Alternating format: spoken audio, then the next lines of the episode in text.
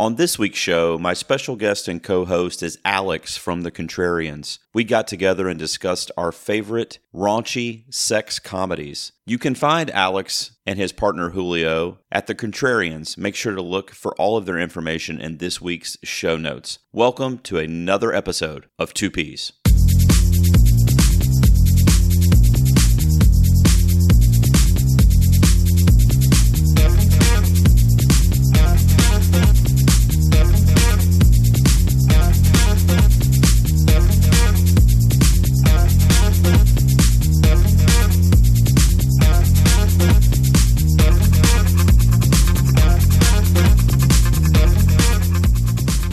Evening, ladies and gentlemen. Welcome into another episode of Two Peas on a Podcast. I'm so glad that you joined us again this week. And it's exciting for me because I got another first time guest. I've had a run lately of first time guests. I've had a couple regulars pop up here and there, but the last couple months has been a lot of first timers. And I've been listening to this guy's show for a while, and his partner has been on a few times on the Peas, Mr. Julio. But this time around, I've got the other half of the Contrarians on the show. Alex, what's up, man? Welcome to the Peas. How you doing, brother? I am doing well, Gerald. Uh, thank you for having me. It's a scorching week so far in Austin, Texas, but uh, Mm. I wouldn't rather be anywhere else than here right now discussing the topic that we're going to tackle. And uh, I had a lot of fun prepping for this, so I'm, I'm just I'm really excited to be here. Thanks for having me. Absolutely, man. Yeah. Speaking of the topic, you know, I, I like for my guests to come up with the topic whenever possible because, you know, I've done almost 200 of these, and at a point, I just kind of go, I don't know what to do anymore.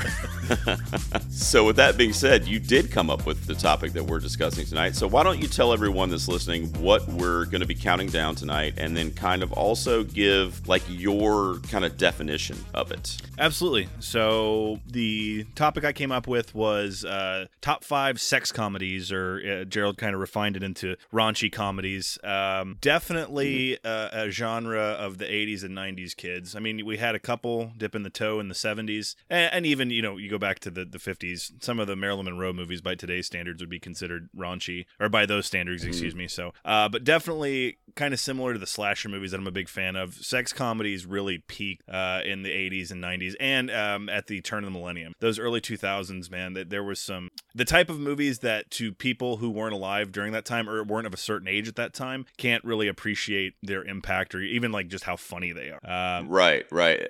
That it's funny you said that because that's something I was going to mention too. It's like if you weren't around, or at least of an adult age, watching that shit when it came out, and you watch it now, you might go, "Oh my god, they released this!" like, you know. But at the time, it was in some cases it seemed tame. You know, depending on where you were in your life, if you were in college or whatever. So I agree with you. It's crazy how some of these are time capsules. You know. Absolutely. I'm assuming if your list is anything like mine, there'll be a couple where I have to say, uh, yeah, this part of it probably wouldn't play too well today, but at the time it was, you know, it, Right. it was funny. Uh, Yeah. But similar to slasher movies, they're a genre that I have kind of an affinity for. I mean, I was 14 when Jackass was at its zenith. Uh, you know, I was 13 Mhm. kind of when Tom Green was doing his thing. And so Mhm. it's um, of that generation, you know, we had the American Pies, the Saving Silverman. Uh, I mean, we are a generation of Jason Biggs. We have knowledge of who Jason Biggs is. And that right there like, Yeah. paints the picture you need to know. Um, Yeah, that should tell you a thing or two right there. Yeah, for sure. Well, let me ask you though. So, because you said sex comedies, which Mhm. I, I get it. I knew exactly what you were talking about when you pitched it to me. I kind of narrowed it down to raunchy comedies. Mhm. Now, when you were coming up with your list, when you were compiling your top five, what what was the criteria that had to exist for it to make the cut for you? Was there any specific like part of the narrative that had to apply? Yes. So number one, sex comedy, raunchy comedy. When we're talking about the best of the best, uh, number one, you got to have an R rating. Uh, I know a lot of Mhm. people when they hear you know raunchy comedy, teen comedy, that type of thing. Uh, a lot of people throw out Can't Hardly Wait or Saving Silverman, both amazing movies in their own right, but they don't qualify for my specific criteria. You got to have the the hard R rating because that's really what pushes the bounds of it. Um, there has to be a character in the movie who's motivated, like their sole purpose driven forward is to get laid in some capacity. That's something I Mhm, always look you go. for in these movies. And little things that don't hurt uh, are the the raunchy sidekick, the really crass sidekick. Uh, you know that that always helps well. Um, but it's really Sure. it's really just about the sex driven, the hard R, and most importantly, the centerpiece of any good raunchy comedy, or as you know, I call them sex comedy. I think we can just use those terms interchangeably. The soundtrack. The soundtrack mm, plays Yeah. an enormous part in these, and that's something you know. Julio and I have talked about on the Contrarian several times. Is the whole art of the soundtrack seems to have been completely lost in the past fifteen years, and Right. that these teen comedies because they were all about also marketing these music towards the people that are going to see them had like they're also time capsules in that aspect the music in them Right. a lot of times is indicative of the era the best ones though as we'll talk about they kind of reach out but yeah that, that's kind of my criteria for it Well, I'm kind of in line with you then, and I was a little concerned if we would take the same approach. But yeah, for me, I didn't really think about the rating, but I just pulled my list up, and I have five honorables as well, and all ten of mine are rated R. Mm-hmm. So luckily, I did re- meet that criteria too, kind of inadvertently, but still, I did meet that criteria. But yeah, for me, it was just like, is sex or getting laid at the center of the narrative? You Mhm. know, is it like part of what's driving the plot forward? Is it one or maybe multiple characters that are trying to get laid? yes And if that's if that's the plot of the movie, then to me it's a sex comedy or a raunchy comedy. Uh, obviously, when you throw in the dick jokes and you know the crass humor, uh, then that just kind of adds to that element as well. And there's a lot of that mixed in throughout my list too. So I think you and I are pretty much on the same page. Now, with that being said, now how how old are you? I'm going to be 46 this year. How old are you? i just turned 34 so i guess there will be a little bit of a differential So do you think? What do you think?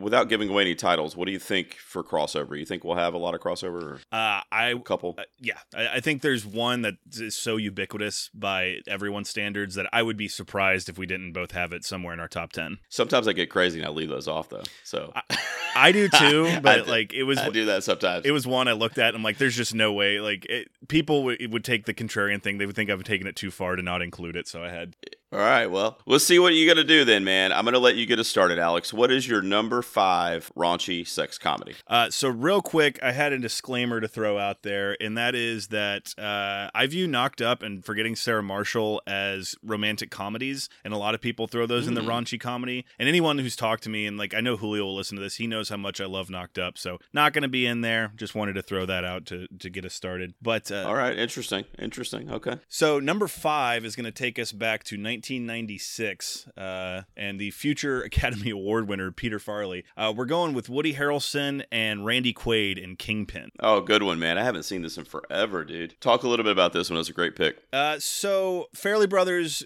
definitely hit their stride in the 90s. Dumb and Dumber is, you know, timeless by the standards of anyone raised in the 90s, but Kingpin hits so many good beats of that era in that, you know, you have Vanessa Angel, who's the, I wouldn't really call her heroine, but she's the object of the desire in it. Uh, blonde hair, big chest, you know, uh, her acting is it varies in range on that in the movie, but it's exactly what it needs to be. You have uh, Rob Moran, who's like the a perennial that guy from the '90s who plays the bad guy in it, and then Woody Right. Harrelson and Randy Quaid. The the comedy in this movie uh, is it ranges from blatantly raunchy and funny to just kind of lines that five minutes later make you laugh. There's a part in it. Woody Harrelson's character's name is Roy Munson, and they're at like staying at a hotel outside of Reno or some shit, and he's like flossing in the mirror, and Randy Quaid goes, "What are you doing?" And he goes, "Flossing." He goes, "Flossing? Where the hell did I get Munson?" It's just lines like that that are so stupid and make me laugh. Uh, Right. Yeah. but the, the big thing, like I said, the soundtrack in this, that's you've got ELO Showdown, Disco Inferno, and then music of the time. You have Superman by Goldfinger playing in it. Uh,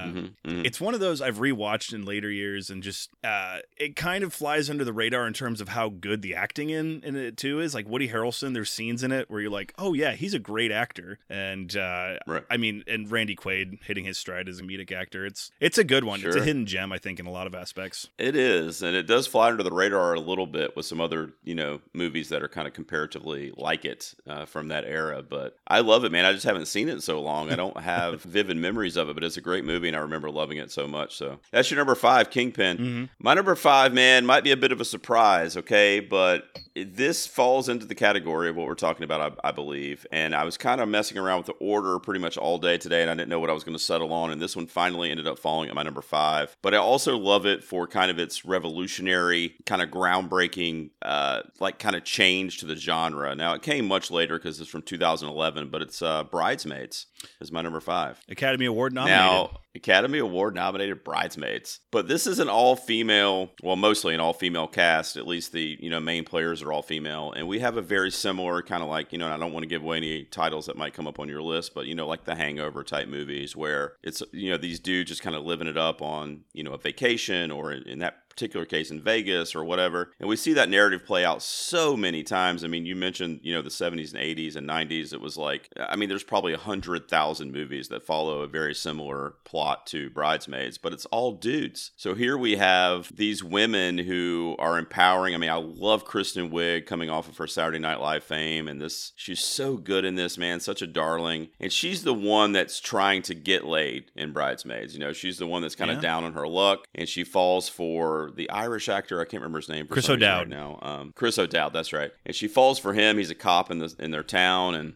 so it's kind of like told through her lens a little bit. But I also love Rose Byrne, and she's you know found her match, and she's getting married. So it also becomes this really cool tale of friendship between these main girls. And the world got introduced to Melissa McCarthy in this role. I mean, Yeah. she freaking like some of the best physical comedy that you'll see is her in this movie in Bridesmaids. So yeah, I love it. A lot of Maya Rudolph. I mean, just a lot of female actresses that I love so much, and I love how it kind of flipped the genre on its on its side a little bit because we're going to be talking about a lot that you know it kind of took that formula, but it it told it from a female Mhm. perspective, which I really thought was fresh and innovative. And uh, I love this movie, so it's my number five. What do you think of this one, man? Uh, I think uh, well, one of the things from the female perspective, something that's always tickled me about the uh, Bridesmaids is Tim Heidecker's in it and doesn't have one line. So, you know, you kind of have, I, I don't want to say he's like a mainstream comedian by any aspect, but you have someone that people know for being so loud and just extremely animated. And so to have him like in such a restrained position, I thought that was kind of ingenious casting. Um, Yeah,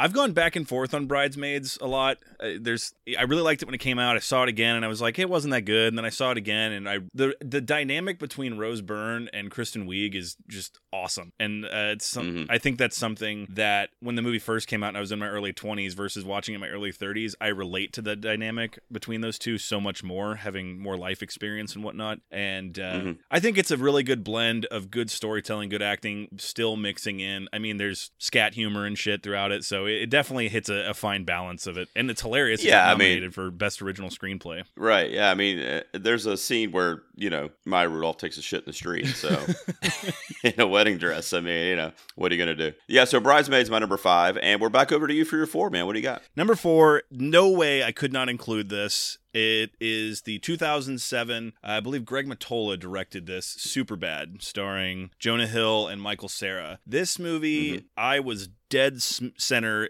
in the middle of my run of college when this movie came out. And I actually got to go to an advanced screening that Paramount housed at one of the local movie theaters. It was, um, Okay. we had a theater there called the Movie Tavern, which was basically like a mom and pop version of the Draft House. Uh, in terms of it was just like the only one in the area, and you could just go there and drink and watch movies. And Paramount housed an advanced screening, I think, two months before it came out. And um, 2007 was also right before phones became more than just texting and calling. So it was still that time period where no one was on their phone, and just seeing it in a sold out theater of like people my age and just people, you know, legitimately losing it, throwing popcorn up in the air out of laughter. It's a very cherished memory I have. With all that being said, this movie is still just fucking hilarious, and to me, one of the like, oh, it is. the definite pinnacles of the genre and also kind of with that bridesmaids vein of kind of the last of its kind before Mhm. And I'm not saying this is a bad thing at all, but the whole being more aware of how certain people can interpret dialogue you have in a movie and stuff like that. Because there's definitely lines in Superbad that wouldn't play today. But Jonah Hill, Michael Cera, their dynamic is just phenomenal. Jonah Hill is at his most obnoxious best. I mean, Oh, it's so good. this Yeah. movie introduced us to um, Fogel. I, I can't remember his full name, but it's a it's a threefer. He's got the the threefer name, and uh, Are you talking about uh, Christopher Mintz-Plasse? there we go. Yeah, Yeah. and I mean, he went on to do other things, but it's like such an iconic role that everyone just Oh, sees yeah. him as He's- McLovin. Oh, he's McLovin forever. yeah, I like when he's like, well, "You look like Aladdin," you know, when he's wearing the vest or whatever. That's the one that shit like that. that's the one that got all the play uh, on like the TV spots and shit. But with the follow up, uh, when Jonah Hill scampers off and then Michael Cera turns to him, he's like, "Seriously, take off the vest. You look like uh... no, no, no." Jonah Hill says, "You look like Pinocchio." yeah, it's good, man. And then they're getting ready later, and Jonah, Hill- I think it's Jonah Hill is like, or no, it's Michael Cera was like, nobody's gotten a hand job in cargo shorts since Nam. The, yeah, there's so many little touches in that. Like Michael Cera, when they're getting ready, is playing the getaway, and he just throws the controller down. He's like, "Why would they make a game if you can't beat it?" And I remember how hard that game was, so that that was great. Yeah, yeah. And I mean, Yeah. we got Emma Stone. Uh, it was one of the first big introductions to Bill Hader on a big scale like that, and um, hmm Yeah. Yeah. Him and Seth Rogen were gold together in that movie, man. Absolutely. And like I said, I got to Yeah. bring it back to also the soundtrack. You had uh, Marvin Gaye in there. You had um, Stranglehold by Ted Nugent. You had Big Papa by Biggie. I mean, it, Van Halen. Van. Halen. That's oh, that was in the Yeah. trailer. I forgot. That's the one I forgot about. Yeah. But um, and then also being the, shit, the undeclared mark that I am, seeing Carla Gallo and it made me happy. Oh yeah, for sure. All right, so Superbad's a great pick, man. It's actually one that I considered, but it uh, barely missed the cut for my list. But I, I, you- you're right, man. That movie's so hilarious, and anytime I watch it, I literally laugh, even though I know every joke that's coming. So it's just a great movie, man. Mm. Now, my number four is another one that falls in that category where I can't get enough of this movie. I've seen it probably 50 times, and I literally laugh my ass off every single time, especially at certain scenes. It's definitely raunchy. It's definitely got that sex drive at the center of the two main characters in the film, and and one of these one of these actors just tends to pop up in a lot of these types of movies, and I'm going to actually be mentioning him a little bit later too. But it's 2005's Wedding Crashers Nice. with Vince Vaughn and Owen Wilson. God damn, man. this movie cracks me up. I've mentioned this movie many times on my show before, actually, but the scene where he's getting jerked off under the table, it's like. It feels so good I when mean, he makes I- us laugh.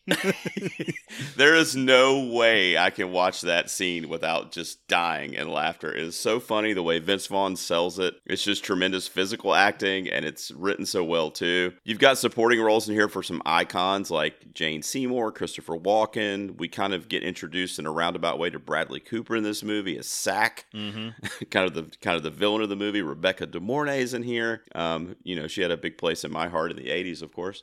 But yeah, it's, it's a great movie, man. And I heard they're doing a sequel, so I'm kind of excited for that. I mean, you, you think a sequel, you know, 20 years removed from the original might not be a good idea, but I don't know if it, if the humor's the same. I say let's do it, let's bring it on because I love Vince Vaughn. He, I've always been such a huge fan of his. He cracks me up, and I, I've come around to Owen Wilson too. And the two of them together, I feel like is just undefeated, man. It's just uh, it's one of my favorite comedies, period. But it definitely falls in this category. It's one of my favorites too. So Wedding Crashers for me is my number four. What do you think, man? Uh, it's a great one. It, it just barely missed the cut. Um, Rachel McAdams reminds everyone that she's like a generational talent in that movie because it's a comedy, but she Mhm. still is just s- impeccable in everything she does. Um, yeah, Christopher Walken's great. The scene in that movie that I quote the most is Will Ferrell's cameo. Uh, I got her at a funeral yesterday. Her boyfriend died in a hang gliding accident. What an idiot!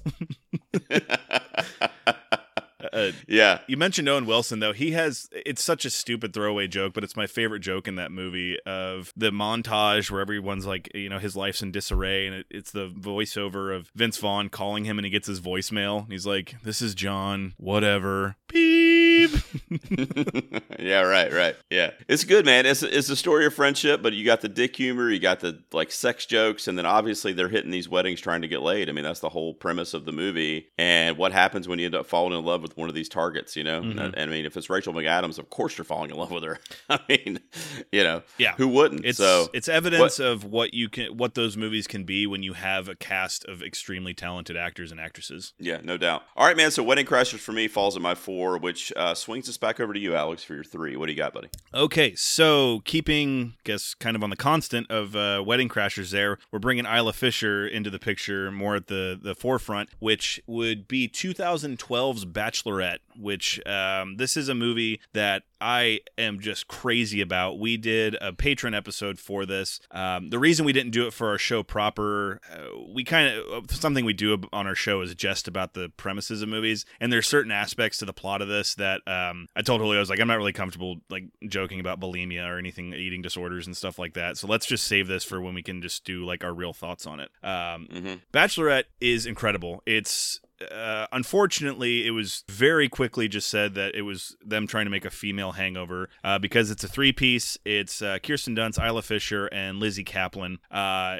honestly, Wow, I love all those actresses. I hate to interrupt you. I love all those actresses. I feel like I vaguely like remember hearing about this movie, but I don't think I've ever seen this. I don't think, but talk about it a little bit. I don't think I've seen it. Yeah, so it was by a, a one-time director, if I'm not mistaken, uh, Leslie Headland, who uh, th- it was based on a play she wrote, and uh, so it's a completely female guided vehicle. Um, there is just the similarity of it's these three women getting together. They're going to see their best friend get married. Their best friend is played by um, Rebel Wilson, and Okay. it's basically the three of them are just in all these different parts of their lives. Uh, there's some heavy shit in this movie. There's some heavy monologues, some really, really heavy scenarios. James Marsden's in it, who is probably the most unsung hero of the raunchy comedy genre, having really only this and Sex Drive to his name, but he is just phenomenal in both of these. Um, Mhm. you got Adam Scott in there. It's it's a very touching movie and it turns a lot of the um, kind of what we were talking about with bridesmaids a lot of the the stereotypical tropes for these movies on their head because you know the character who's looking to get laid is lizzy caplan She's like she's on the prowl and it's uh, right. it's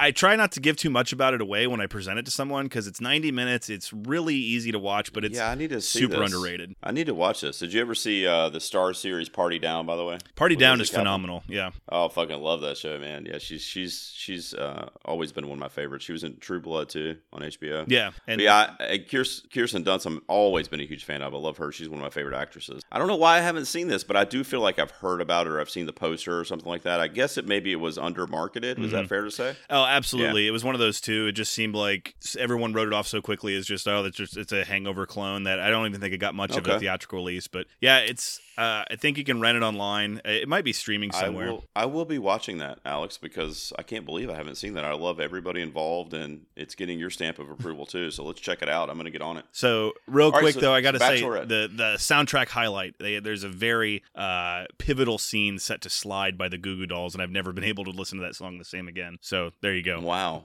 maybe that'll help that song for me because I'm not a huge Goo Goo Dolls fan. So maybe I'll maybe I'll have a reason to listen to them now. There you go. Okay, cool. So it's just called Bachelorette or The Bachelorette? Bachelorette, just straight up. Bachelorette. All right, Bachelorette. That's your number three. My number three. Now, this is interesting because at the top you mentioned Forgetting Sarah Marshall and Knocked Up, I believe you Mhm. mentioned, right? So I am a sucker, man, for Judd Apatow written films. Like I just. I, they're too long. Almost all of them are way too fucking long. But I just love the humor. I love the wittiness because you do get the sex like dick jokes, but you but they're so witty and like quirky and you know, it's just kind of like fast off the cuff and it's just really smart writing, I feel like, as opposed to just like, you know, college dudes just standing there, you know, like gawking or whatever. Yeah. It's just done really well, I feel like. And it's and one of my favorites that really introduced me to Judd Apatow was The 40-Year-Old Virgin, which also came out the same year as Wedding Crashers, by the way, 2005. Mhm. So that's what I'm naming at my number three. So I hope that's okay because you mentioned that at the top. But I mean, for me, you know, Steve Carell, who obviously we love from The Office, and he went on to do many, many other things, including dramatic roles that he's gotten a lot of notoriety for, but was just cast so perfectly in the titular role of the 40 year old virgin Mhm. of this guy that is just kind of given up because his whole life he was just failing with women. He was trying to get laid, something would happen, you know, and it just never happened for him. You know, he just had the worst luck and he, you know, just ends up living his life as a virgin. He's working at this like Best Buy kind of place with uh, these other really colorful characters in the movie. Seth Rogen shows up again here. A very early role for Seth Rogen, at least in movies. Jane Lynch is in there. Paul Rudd is a freaking like Catherine Jim and everything he's in. Yeah. So Mindy Kaling's in it. Oh, so it's got a lot of a lot of really good like sub characters too. Kat Dennings plays the daughter. Mhm. She she went on to, to fame as well. But yeah, one of my favorite things I just want to point out, and then I want to hear what you think about this movie. But one of my favorite things is so stupid. You were talking about throwaway jokes, but I literally like quote this to this day. But they'll be they were outside like behind their work, and they were like um, throwing like uh, light bulbs on the ground. You know, they Yeah. were taking the trash out or whatever, and they were talking about how Steve Carell gets to work and he's like riding his bike, and Paul Rudd's like, "Chill out, man. Like a lot of people ride their bike," and he's like, "Yeah, when they're fucking six.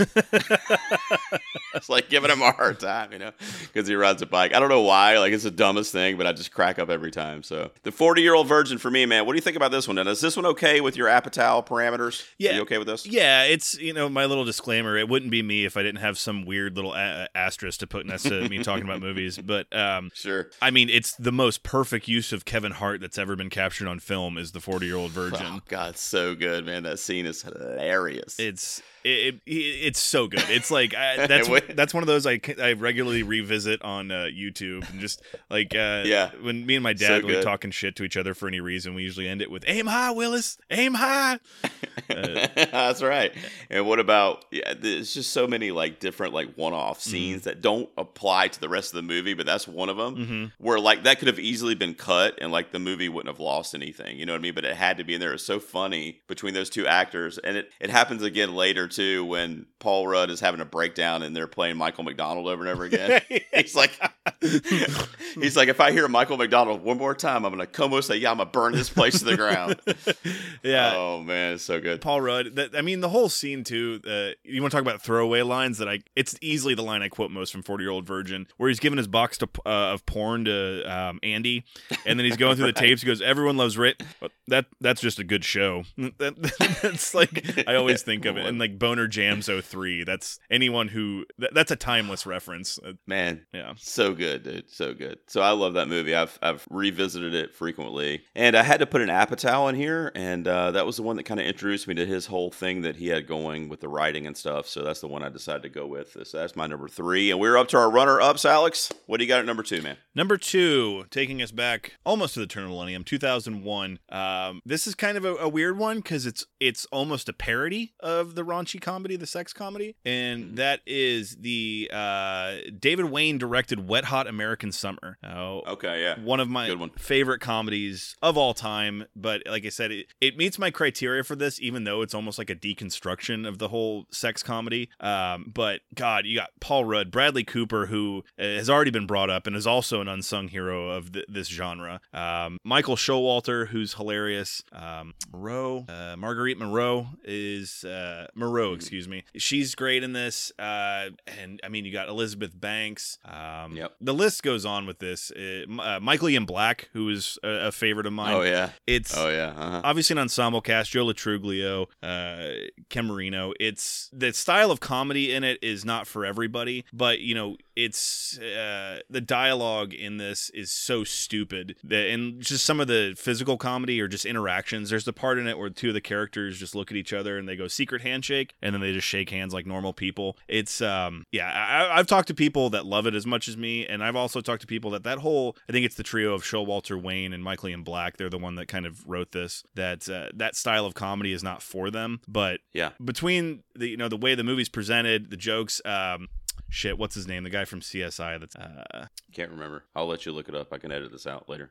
uh christopher meloni is Oh yeah. Okay, that's right. as Gene insane. And, you know, it's a, a lot of people at that time that would have been really big too, like Molly Shannon just kind of pop up. But uh, again, Paul Rudd, a staple. And um, soundtrack, you have uh, Jane by Jefferson Starship to start it off. And then they even wrote their own song for it. Uh, Taking Us Higher, I think is what it's called. Um, that's right. and if you know anything about that the, the production of it, it's hilarious how low budget it was. And there's that almost shockingly graphic sex scene between Bradley Cooper and Michael Ian Black that always really takes people aback. And just Oh, yeah. when I talk to people that review it and they reference that scene, I always uh, I find it funny. So, uh, Gerald, do you do you find the style of comedy funny? for a Wet Hot American Summer. Yeah, some people don't like the whole like some people call it anti-comedy or like you know I don't want to call it a parody movie because some people view that as like scary movie, date movie, which that shit is not for me. But this, Right, that's different. Yeah, Yeah. this is more satirical Yeah. in nature. But yeah, no, I definitely dig it. I didn't really, I wasn't a huge fan of like the Netflix revival they did a couple years ago. Did you see that? yeah, it was okay. It, it started straying all right. way too far into the weird. Yeah, but no, typically speaking, I do enjoy that type of uh, filmmaking. But I definitely like this movie. I just haven't seen it in a long time. Mhm. But Paul Rudd, Paul Rudd, and Gene cut off shorts, man. You know, can't go wrong.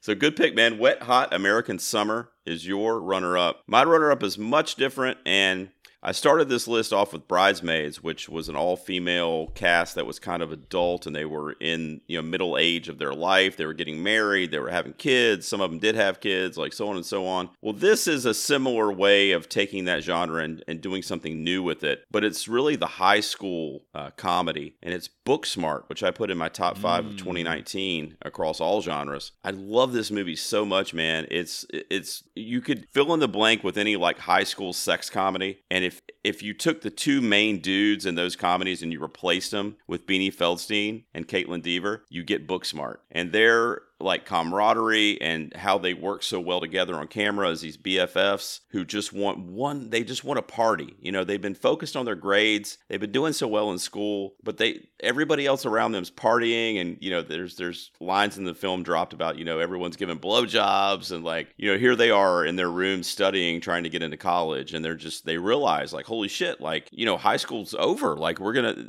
this part of our life's going to be over and we're not going to have any partying, you know, mm-hmm. to have memories memories with or memories of. So I'm sure that it befalls a lot of people that are kind of like nerds or whatever you want to call it in high school. Yeah, is they kind of go, well, that didn't happen for me. It's over, you know. But these two characters just decide to just have a just fucking crazy bender, Molly and Amy, and they go out and just fucking tear up the town. And it's really cool too because Amy's character is lesbian, so you have kind of the LGBT representation, which we don't see unless I'm forgetting some. I mean, I'm sure there's maybe a handful, but we don't see a lot of that in these types of movies. It's more like dudes chasing chicks or whatever, which is fine. Yeah. But it's also cool to, you know, get other representation in these types of films too. And Olivia Wilde, her directorial debut, she fucking killed this, man. Uh, she's going to be directing Florence Pugh in a movie called Don't Worry, Darling coming up this year, which is going to be her second feature. I'm so excited for that because I love her style of filmmaking and I think she just really knows how to shoot things through that film female gaze really well. Mm-hmm. So yeah, book book smart. Were you a fan of this one, man? This is one of my favorites of the last couple years. I only saw it once. Uh, I remember really enjoying the authenticity of. It's one of the closing scenes uh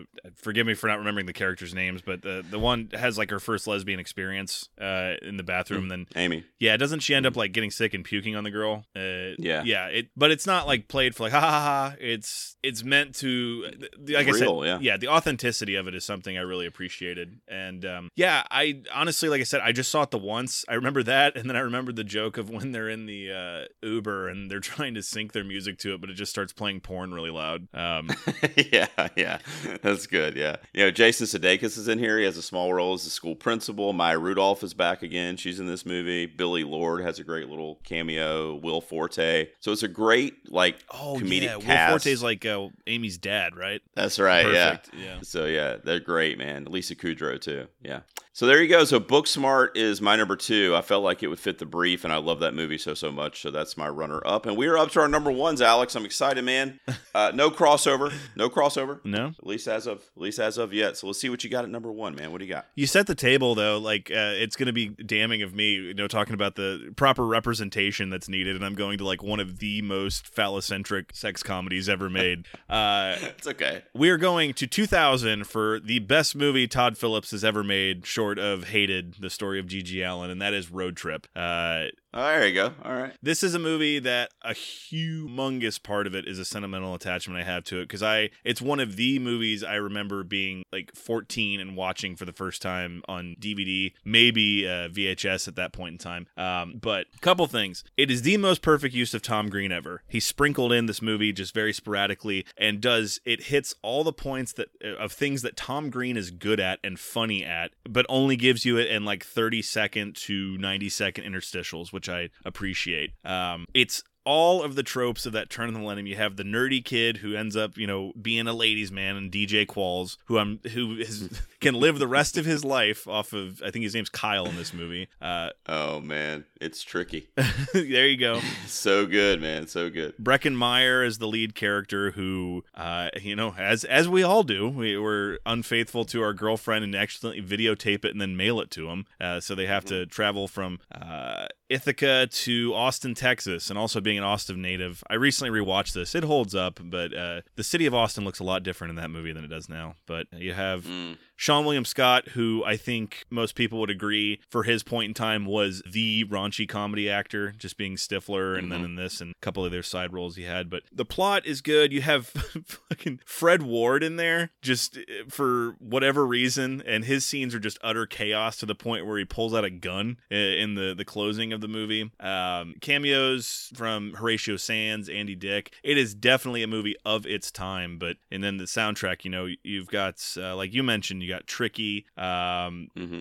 I Want to Rock by Twisted Sister. There is even an original song, the the Salmon song by Tom Green at one point. And oh yeah, yeah, yeah, yeah, yeah. And then of I co- remember that. Of course, as a wrestling fan, something I always am just aghast at at this movie was at one point in time, professional wrestling was so popular in the United States that writers of a major Hollywood motion picture release put a line in a movie where someone was using Vince McMahon as an analogy to something. And it it's always been funny to me that I've been a wrestling fan my whole life that at one point in time Mhm. wrestling was big enough that that could be put in a movie and they just expected that the audience would know what they were talking about whereas nowadays of course long fleeting memory but um, yeah Right. it's great. Remember my first viewing, um, the DVD copy I have of it when I was in my early 20s. Um, uh, my cousin, who I was really close to, uh, kind of unexpectedly passed away. And one of the things that uh, my aunt handed down to me was a box of his stuff. And in there was the road trip DVD that he had and we had watched together. So it's the copy of it I still have. So it's a very he- Nice. heavy sentimental attachment, but also it's really, really fucking funny. Nice. I agree, man. This is one that was on my radar, but I, I needed to rewatch it to be authentic and putting it on my list. But I do love this movie. I just haven't seen it in a while. And it got a lot of shout outs online. It's a great pick. I think you nailed it in terms of like they used Tom Green correct in this movie because he can be a little much Oh, yeah. if you know if he's not kind of like spaced out a little bit. So, but yeah, great flick, man. Uh, Road trip. You're number one. I didn't see that coming though, so that's cool. You surprised me there. That's I what didn't I live to do. that movie. So yeah, so what you're doing over there. Okay. Hmm. Now mine's already been mentioned a few times. Now you know I considered almost not putting it on here because I felt like it might be too obvious, but I do have a connection to this from like a nostalgia, like personal connection to this movie too. But it's got to be 1999's American Pie. Mm. That's and that's my number one, man. I I just couldn't get away from naming this as my number one. Now you and I mentioned this one over in the Twitter chat a couple weeks ago when we Mhm. initially decided to do the topic. We've already mentioned it two or three times on this episode. I feel like whether you love this movie or the series or whatever, you have to recognize that this is a pillar of this, you know, genre. If it's its own genre, American Pie is definitely one of the foundation pieces. Is that fair to say? Ab- absolutely. It's Yeah. yeah. It's uh. I mean, it, Eugene Levy's still cashing checks from this. Oh my god, man, he is so fucking good in this. It's just Jim's dad. That's all he's credited as in- in the movie is Jim's dad. But I mean, everybody that knows this genre of film probably knows the story because we've already kind of talked about the story in some of these other films. In fact, this is a very similar plot to Booksmart, Mhm. except you have these high school guys, um, you know, trying to get laid on prom night, trying to get laid before high school ends. They're all virgins. They're all buddies. Uh, Chris Klein is just perfect in this movie as the kind of like you know shy, charismatic jock. Jason Biggs is the kind of like try hard dork in the movie. Uh, Shannon Elizabeth got introduced to the world in this movie, at least to me. And bro, I had never seen. I don't know if I'd ever seen a hotter woman on screen before I saw her in this movie. She was so hot in this mm. film, dude. And the whole like, I mean, the zeitgeist of American Pie today, you know, 22, 23 years later, the word MILF, right. for example, Took the is- words out of my an mouth. Entire is an entire like it- it's its own like world. You know, MILF, DILF, whatever. That all started with this movie and a little throwaway thing that was in the script. You know, a mom I'd like to fuck, and then here we are. You know, now there's like whole like genres of porn dedicated to that. I was about to say you know? Lisa Ann has like made her entire legacy off of Yeah. that word. Yeah, there you go. Yeah. Um, so you know, I just feel like its impact can't be understated. And all, on top of that, I love the movie. My little personal connection to this movie is I can remember going to see it in Greensboro. I graduated high school in '94, so I was in college when the movie came out. I had a lot of buddies that were, you know, my age that were in college with me, and I remember going to see this on opening weekend. It had a lot of buzz around it. It was before social media and all that, so it was just like you know, buzz, like word of mouth mm-hmm. type buzz. And we went to see it, and I, you know, watching it now, it's almost hard to believe that I thought I thought how funny it was back then because I can remember I was in fucking stitches when I saw this in the theater. Uh, me and my friends were like talking about it afterwards at the bar, like we just couldn't believe how funny it was, and like I don't know, I feel like it was this generation's Animal House, which didn't come up, so I think it's fair to mention Mhm. that one now too as another another piece of the foundation of this genre. But I feel like it was definitely like a modernized version of, of Animal House, you know, in the '80s. It kind of added a new element, added new like modernized jokes, and like you know, kind of up the ante a little bit in terms of like where we were in the world in '99. But I love this movie for all the reasons I've mentioned. And you were mentioning soundtracks. This is another great soundtrack. I don't have it in front of me, but I can remember this being a killer soundtrack with a lot of great tunes on it. And I love American Pie 2 as well, the sequel. And even even three's okay. I mean, it's not the best, but it's okay. Stifler, iconic. Absolutely. You're talking. You were talking about these side characters, right? I mean, he's one of the most iconic side characters uh, for sure. But yeah, I want to hear what you think of American Pie, man. That's my number one. American Pie was a lot like uh, so I was 12 when this movie came out out, and it was like absolutely forbade. Like I can't see it. And in many ways, there there's that episode of The Simpsons where Bart's forbidden from seeing the Itchy and Scratchy movie and doesn't end up seeing it until he's like 45. Uh, and that's kind of what it felt like. It just came and went, and I never really saw this movie until I was an adult and bought um, a DVD copy of it like a thrift store for like two bucks, and I finally watched it. And I, by that point, I had known all the big beats about it. I, I knew everything that had happened, and the Mm-hmm. so it was kind of like you know finally listening to a record in full that I had already heard all the songs on the radio at some point in my life. Right. But it was still i exactly to your point. It's for this genre. That's one of the the goalposts. Like that's uh, Yeah. It launched all those dudes. Well, with the exception of um, Chris Klein. I mean, he he had a election to his name up at that point. But like just Yeah. this. He was, he was also really good in that too, by the way. He has, he has a knack for doing that kind of like you know really like subdued, Oh, yeah. like, chill guy. You know, very charming but not very outspoken. You know, he has a knack for pulling that off. any of the movies where he's tried to do like dramatic shit, you see why that really works for him. But yeah, like Election and mm. American Pie are perfect use of him. And yeah, man, it's Right. Like um I, I made the joke about Jason Biggs earlier. Like he's not really someone who's still prolific by any means, but this movie was such a game changer that all those dudes are still cashing checks off this and will be until the day they pass away. And it's uh Absolutely. rightfully so. It it has its place in history and it's um that's that's a very, very good pick. Cool, man. Well, that's my one. Uh, I tell you what, Alex, we're going to take a quick promo break, and I'm going to check the comments over here on YouTube too, see what the peeps had to say over there. When we come back, we'll wrap up our top fives for everyone, and then give our honorable mentions. Okay, man. So Sounds good. sit tight. We'll be we'll be right back. Hello, listeners. Did you know that there is a lot more content where this episode came from?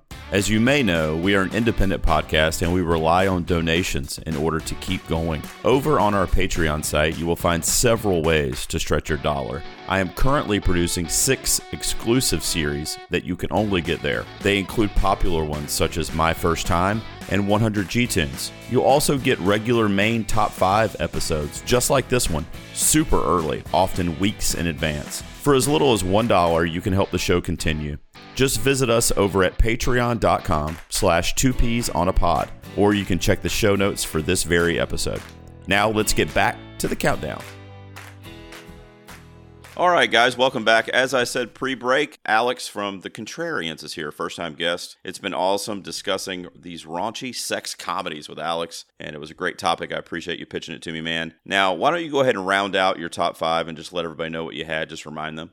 Uh, for rounding out my top five, I had Kingpin at number five, Superbad at number four, uh, the 2012 underrated Bachelorette at number three, Wet Hot American Summer at number two, and number one was Road Trip. Cool, man. Good list. My number five was Bridesmaids. My number four was Wedding Crashers. My number three was The 40 Year Old Virgin. My number two was a very recent film, Booksmart. And my number one was American Pie, as we just discussed. All right, man. So I round out my top 10. I always bring five honorable mentions whenever I can. I could have had a lot more, though, truthfully. So I narrowed this down. I have five here. Uh, what about you, man? Uh, what honorables you got over there, buddy? Yeah, same thing. I had to cut some out. There was I put in here a lot of like the the telltale ones, but I really had to. So when we do these things, I have to remind myself this is my list, so I have to make it. So um, Mhm, Yep.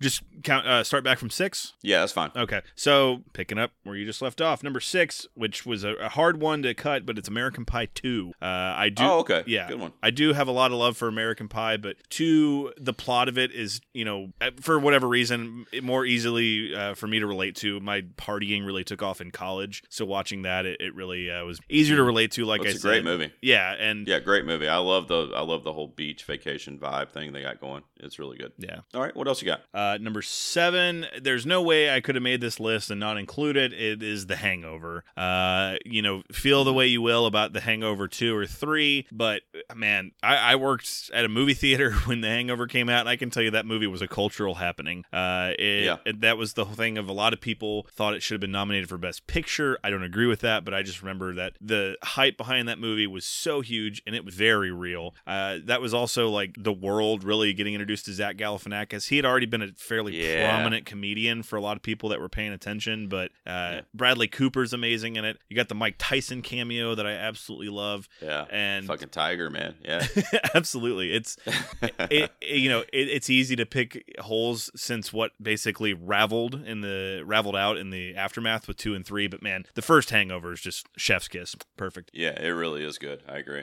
All right, what what, what else you got? Uh, number eight is The Goods, starring Jeremy Piven, Dave Koechner, Ving Oh, Rhames, and Kathryn Hahn. Again, a very underrated movie, in my opinion. Uh, it's just absolutely ludicrous about people that sell used cars. They're like sharks that are brought into different dealerships across the country to help, uh, you know, spike uh, sales and whatnot. And you got uh, Ken Jeong in there, um, a Will Ferrell cameo. James Brolin is this nasty old pervert in it. It's there's a lot of things to really enjoy about it, and the some of the exchanges of dialogue are just wonderful. It's it's a movie I constantly recommend, and it's got the uh, 38 special "Caught Up in You" song that takes it out. Love it. Yeah, Such a good tune. Perfect. Such a good tune. This is uh this is another one similar to Bachelorette that you mentioned. This is another one that I've heard of and I can like in my mind see images and posters and shit of it, but I don't think I've ever seen it either. So I'm gonna have to do a double feature or something because I, I I love those actors as well. So check it out. Okay. What what what what else would have rounded out your ten there? Uh, number nine, uh, I had you mentioned earlier. One of the pillars, if not the one that's most widely recognized, as Animal House. Uh, obviously, Sure. was not alive to live through it, the fallout. I was not alive for the whole uh, Jim Belushi thing, and uh, or John Belushi, excuse me. And it's that's from a on-screen perspective on film. That's his pinnacle right there, and uh, he's great in it. You have, to me, one of the most accurately, uh, most accurate portrayals of being drunk ever in a film when they're all singing Louie Louie together. I feel like that is way more accurate than like falling down and all the shit you typically see in movies. Is just like waving Yeah. side to side, belting out tunes Yeah. to old song. Yeah, yeah, it's classic, man. th- there's definitely stuff in that movie that would not play by today's standards, but it's uh it's still very enjoyable. shot. It really is. It really is a good watch. So it's a lot of fun. It's a time capsule, but it's a lot of fun. Mhm. All right, and you got one more, right? I do have one more, and this is kind of a twofer because it mixes two of my favorite genres, which is the raunchy comedy and the Christmas movie, and that is Bad Santa, starring Billy Bob Thornton. It's uh, Mhm. yeah, it's it's not enough of a Christmas movie for me to make my little claim that oh, it doesn't qualify, but it's uh, Billy Bob at his like absolute best, in my opinion, because he's a very underrated comedic actor. He's obviously, I mean, Yeah. Sling Blade, he's an incredible actor, but you got Bernie Mac, uh, I believe John Ritter's last performance, um, Octavia Oh, yeah. Spencer's in Oh, it, yeah. and all of them Yeah. just have tremendous lines. It is it definitely tests the bounds of the word raunchy, but the adventures of Billy Bob Thornton and Thurman Merman and Christmas music accompanies it. So ain't no way I could hate yeah, on good. that. Yeah, anytime you get to see Santa doing what he's doing in that movie, it's a good time. So that's a good pick. I didn't think about that one for this list, but that's a great pick. All right, well, to round out my top 10, I'll just list them here. So my number six, Alex, I need your help, man. This would have been my number one, but I got super in my head, and I'm like, I don't know if this qualifies. And I've talked about this movie so many times on my show and other categories that it's fallen into, but it's one of my favorite comedies of all time. So I decided to put in my honorable mentions, but it would have been Clerks, Kevin Smith. Oh, What do you think? Yeah, that's definitely it. It walks the line on the fence there. It's a post sitter. Yeah, I don't know. Now, I mean, you know, it's. you're right though. I mean, the the humor, the the, Mhm. the, the the like inappropriate humor or whatever you want to call it, is definitely there throughout you know the script and throughout the movie, and the characters are very crass and that kind of thing. But I just don't know that them getting laid is really the point of Clerks. So I was like, uh, it didn't fit my personal criteria. I guess I could have gotten away with it, but I decided to throw it in my honorables and just you know talk about it for a minute and see what you think of it. So I respect that play. it's my six. now my number seven, I know my number seven, I know you don't like because you mentioned in the top, but it's forgetting Sarah Marshall. It's another, uh, you know, Judd Apatow helmed uh, piece here. It's a great and- movie. It's just yeah, my my criteria is so askew, but that's a great pick. I mean, you know, you got Jason Segel f- waving his dick around in this movie, you know, slapping his, dancing naked, slapping his dick back and forth. And, uh, you know, he's basically infatuated with Sarah Marshall, which I mean, we all are. I mean, come on. Oh, Just, Uh, forget it. And then you also have Mila Kunis, who's, who's a She's great in divine goddess as well. She's really good in the movie. Russell Brand, who usually I'm not a big fan of, but I love him in this movie and I love him in this role. Uh, Jonah Hill shows back up here. He has a small role in the movie, but yeah, I, I just love it. I love it. It's in Hawaii. You know, half of it's in Hawaii. Paul Rudd's back. Yeah, I love half of it's in Hawaii, and then half of it he's doing this like weird like horror musical, which I really like too, the puppet musical thing. So yeah, it's a really like intricate story, but I felt like it somewhat applied. But I don't, I don't, I'm not as fond of this one as I am a 40 year old version, so that's why this one's in my honorable mentions. I think it. My number eight. I was just Oh, go gonna. ahead, say. I was gonna say, playing off of what you had mentioned, it's also very parallel with Road Trip in the sense that it, to me, it's the most perfect use of Russell Brand in a movie so far. Oh yeah, oh yeah, for sure. Yeah, he really uh, nailed that role for sure. It was, it's almost like he was playing himself to a certain extent. And uh, my number eight is a movie I'm surprised didn't come up yet, but it's uh, Van Wilder, National Lampoon's Van Wilder with Ryan Reynolds. Good one. You a fan of this one? Yeah, it's uh that that Ryan Reynolds like he was the runaway freight train at this point. Oh man, he yeah. I love how it's just Ryan Reynolds. Yeah, you know, what I mean, it's just like him, like being funny and like because even on Twitter he's fucking hilarious. Like when he tweets out stuff, but he's just a funny dude. You know, one of my favorite. We're talking about throwaway lines, but one that just always stuck with me with this movie is when he's making out with because you know Tara. He has a crush on Tara Reid, and that's like Oh. you know they're like the, the two that are cut. She's a wooden robot in it, but nevertheless, I was gonna uh, say that time kinda capsules like- it. Tara Reid being the heartthrob.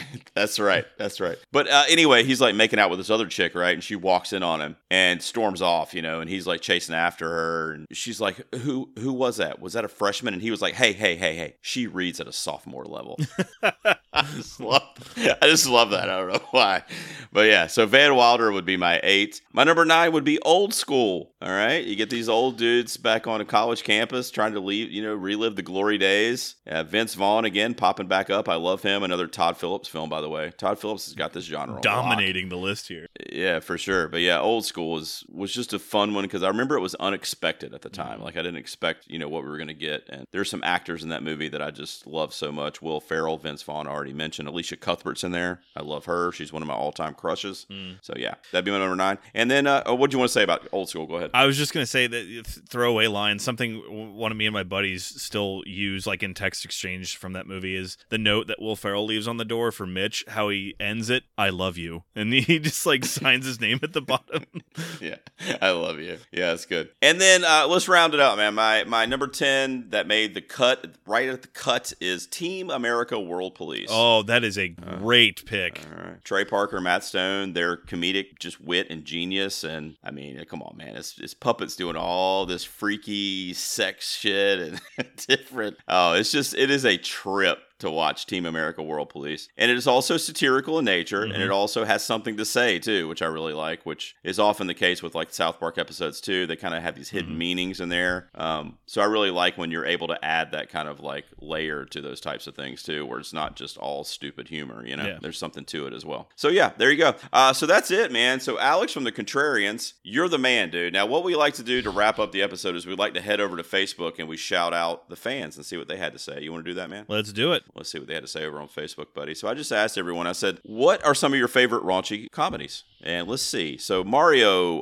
uh, patron and friend of the show, says Euro Trip. Which is one that we did not mention. Are you a fan of that one? Is that the one with uh, Stacy's mom or whatever? The song in it? Uh, no, it's Which one is that? um, God, I can't even remember. Like Vinnie Jones is in it. We we just did it recently on the podcast, and I can't. Um, Uh, the girl who played Harriet the Spy in the Nickelodeon show back in the day. Um, I can't remember her name. I don't remember either. but Julio seen Euro Trip loves literally that movie. forever. Julio, Oh, does he? Loves Okay. that movie. Jared Taylor, patron and friend of the show, says he's got a couple throwbacks here. He says Blazing Saddles, Animal House, Porky's, Revenge of the Nerds, and American Pie. Uh, you're a little bit younger than me. You know all those? Yeah, I, Alex? I've never been as big on Porky's as other people, but Revenge of the Nerds is a very solid pick. Blazing Saddles, that that's that's an interesting one. Uh, the Mel Brooks genre, I always Mhm. I felt were was always one of like he just deserved his own category. But uh, yeah, m- as we talked about already, Animal House and American Pie definitely staples. Yeah, for sure. Uh, Michael Hill, friend of mine and patron as well, says Van Wilder, Friday, Wedding Crashers, Forgetting Sarah Marshall, and he mentioned Clerks, and he also says special mention for Euro Trip for having the catchiest song. Yeah, that's why I think that's the one where It's uh, it's not. Yeah, Oh. I know what you're, you're thinking now. It's not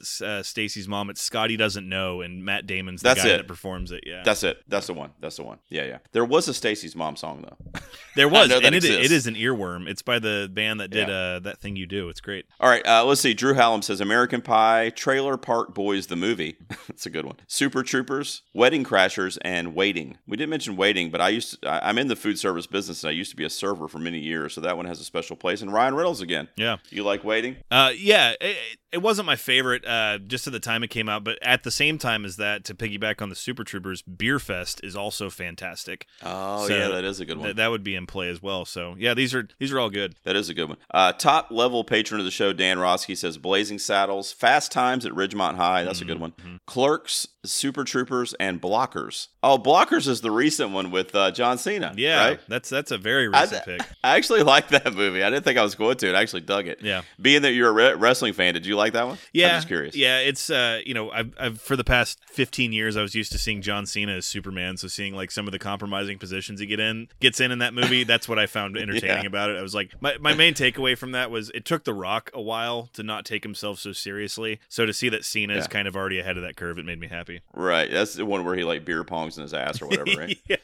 Yeah, yeah, yeah. No, I like that movie. I remember thinking, wow, this is actually kind of good. So uh, I'm glad that one got a shout out. I did not even think about it for this list. Let's see. Joshua Michael over there. Here's his list. He says Road Trip, Animal House, Van Wilder, Revenge of the Nerds, 21 Jump Street, Super Troopers, and the first three Police Academies. All right. yeah. 21 Jump Street's a good call out. That was God. That movie was so much fun when it came out. It really was. All right. Yeah. Oh, you got a bad Santa shout out here. Doug McCambridge from Good Times Great Movies says this is his least favorite genre, but he would say bad Santa. Nice. So there you go. Chris Yaney, who's actually in the YouTube chat right now as well. So I'll see if he has anything else to say. But he says South Park, bigger, longer, and uncut.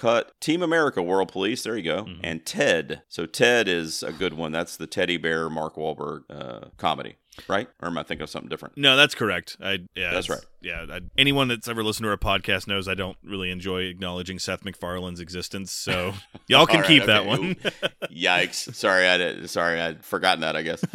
Let's see what uh, what else we got. I want to see if there's any we haven't quite mentioned yet. So give me one second. Mm-hmm. Uh, Amanda Inman, uh, friend, a longtime friend and, and collaborator of mine, has an all female list here. She's got Booksmart, Bridesmaids, Rough Night, and The Heat with Sandy oh, the B. Heat is good. I forgot all about that movie. That's a good call. yeah, man. Uh, Pete from Nostalgic says the Harold and Kumar films. Absolutely. He also says, yeah, he also says Hot Tub Time Machine and Plan B. I don't know if I know Plan B. Which one's that? Do you know that one? I, I'm not familiar with it either, but Hot Tub Time Machine is a great call out. Yeah, that's a good one. Dan Truly, patron of the show, says Sex Drive, The To Do List, and Hot Tub Time Machine.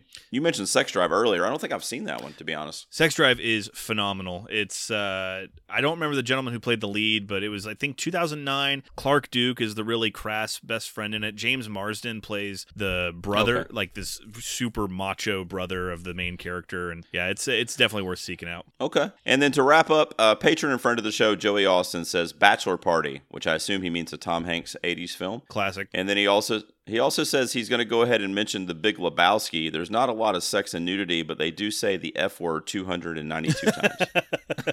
Fair enough. it's a nice little trivia there, I guess. That's good. Alex, I, this was a lot of fun, man. I really appreciate you coming up with this topic, and you've actually given me some homework. I'm gonna uh, probably watch a movie tonight, and I might message you over Twitter because I think I might try to find Bachelorette. Hell yeah. I love those. I love those actresses. I think I might give that a watch, like in the very, very near future, and rank it for my June rankings because I've never seen it. Why don't you tell everybody a little bit about the Contrarians, man? You know, your buddy Julio's been on, and this is your first time, as I said, and I hope you come back real soon. But just tell them a little bit about your show and where they can look you guys up, man. Yeah, absolutely. So Julio and myself comprise the Contrarians. We like to say we're right and you're wrong. What we do on the Contrarians is uh, rage against the Rotten Tomatoes machine. Uh, Julio and I worked together for many years and would talk about how flawed the Rotten Tomatoes system is. So eventually, one day, we just had enough of it and started recording us talking about it. So uh, we find a movie on Rotten Tomatoes that is highly rated, usually those certified fresh movies, and we make a case for maybe why it's a bit overrated, maybe some of the things the critics overstated about it, maybe the things they overlooked, uh, you know, maybe why it just should be taken down a peg or two. And then conversely, we'll find movies on Rotten Tomatoes, usually about 30% and below those nasty green splotches known as rotten. Make a case for those films' positive merits and maybe some of the things that people uh, overlook and didn't give it enough credit for. And uh, that always comprises the first portion of our podcast known as Contrarian's Corner. In the second half of the podcast, podcast, we go to real talk, whereas we always break down exactly how we actually feel about the movie. Uh, the Mm-hmm. basically the mission statement is to prove that art is subjective, and you can be over the moon or you can be critical of anything if you really work hard enough at it. But uh, Mhm. a lot of it has been finding out that you know some movies that are really highly rated in Rotten Tomatoes really aren't that good, and you know conversely, there's like our uh, one we always go to, the Topher Grace movie from 2011, Take Me Home Tonight, which is like 11%. That is a perfectly fine movie that for whatever reason critics hated. And- Julio me- Julio mentioned that movie actually when he came on my show. We did um,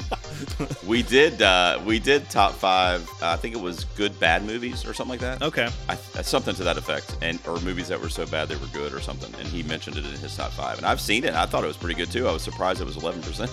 Yeah, that's the whole thing with Rotten Tomatoes, especially now. The, the further and further we get into it, and movies start using using it for their marketing material. It's there's unfortunately just a lot of people that don't really understand what that system is. It's just people saying it's just like an out um, an amalgamation of reviews and just like it's a Yeah. an average. So anyway, that's what we do. Uh, we are the contrarians.com is where you can find us on our website. Uh, Contrarian Prime at Contrarian Prime on Twitter, at Contrarian Prime on Instagram, Facebook.com forward slash Contrarian Prime, and any site that you get your podcast from, the Contrarians. And myself, I talk about movies, but it's usually in between a lot of tweets about professional wrestling and food. That's uh, at Contrarian Alex on Twitter. Uh, so I think Sure. I think that covers it, man. Sure, man. I'll put all the information down in the show notes for all the listeners too. If you guys want to check out Alex and Julio, please do that. They have a really cool show over there, and it's it's a cool concept. And Rotten Tomatoes is, I mean, it's becoming a thing. So Mhm. they really they really tackle it, which I appreciate when I listen to that show. So give them a look, guys. Uh, Alex, I appreciate you being here, man, and hopefully I'll get to talk to you on the podcast again soon. Okay, brother. Thank you so much for having me. This was a good time. Much appreciated. All right, man. No problem. All right, guys. I will see you guys next week. We will be back with another top five and another P on the pod. Everybody, Take care.